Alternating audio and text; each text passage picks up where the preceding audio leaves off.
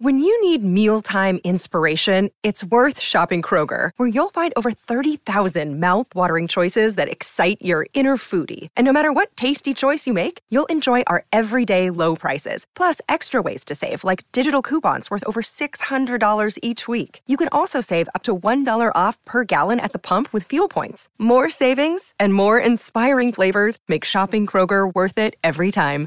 Kroger, fresh for everyone. Fuel restrictions apply. Good risings. I'm Colin Bedell. Today's Wednesday, August 3rd, and this is the rising sign.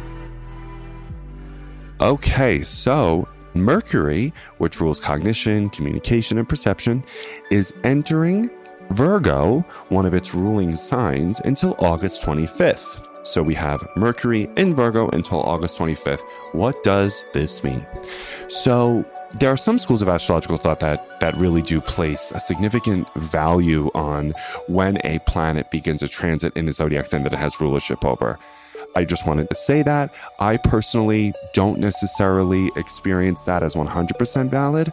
I believe that many of the planets, if many, probably all, right? As you can tell, I'm working this out with you and I'm, I'm normalizing that, right? I don't have all the answers. I, I sound pretty convinced, but I'm convinced of nothing.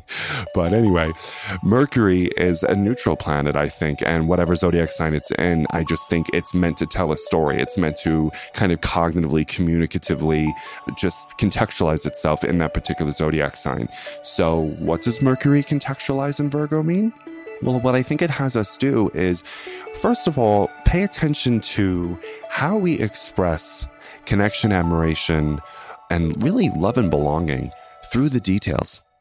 I think we often overlook how connection is built in small, mindful observations.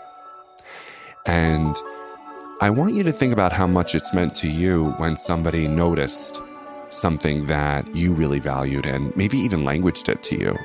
One of my friends does that honestly, she has lifted it to an art form. She really has. Uh, whenever she sees me either noticing, experiencing, or connecting to something that I have a deep emotional and psychological attachment to, and she typically doesn't. It's it's usually just me. She'll kind of hold my hand and say, "Oh, you must be so happy right now," or "I could see you really love this," and it just means so much to me that she notices, and she notices me noticing right?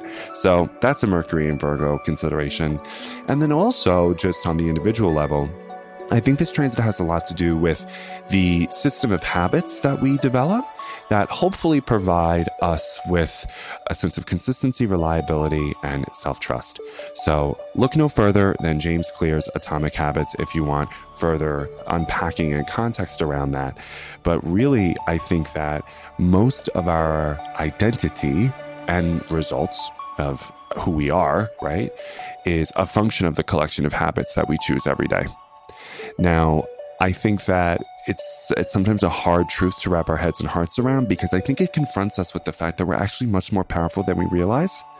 And we live in really disempowering systems, cultures, uh, civilizations, sometimes families and relationships that would never want us to realize just how powerful we are. So, why would we even pay attention to our habits? Because I wish I could change my life, but this, but that, but them, but, but, but, yeah, but not me, right? When instead, I think Mercury and Virgo is saying, oh, yes, you. So, therefore, rather than getting overwhelmed by the enormity of personal development, which, let's be real, I'm overwhelmed with every single day. I'm like, oh, just when I thought I got this, it's like whack a mole, right? I got this area of my life relatively regulated, and then boom, something else erupts. And I'm like, oh my God, when will this end? But anywho, with Mercury and Virgo, just take a small step. Just take a small step right?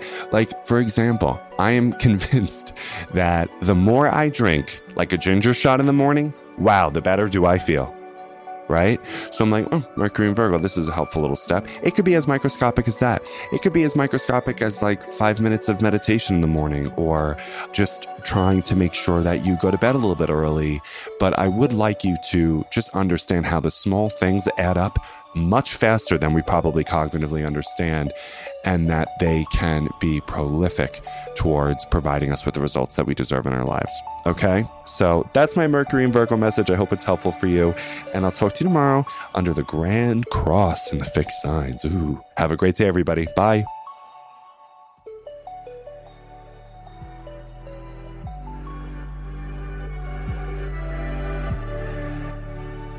So I'm Colin, and you can find me at Queer Cosmos. Thank you so much for listening to Good Risings. If you enjoyed this podcast, please let us know by leaving a review because we love hearing from you. Have a great Monday, everyone. Bye.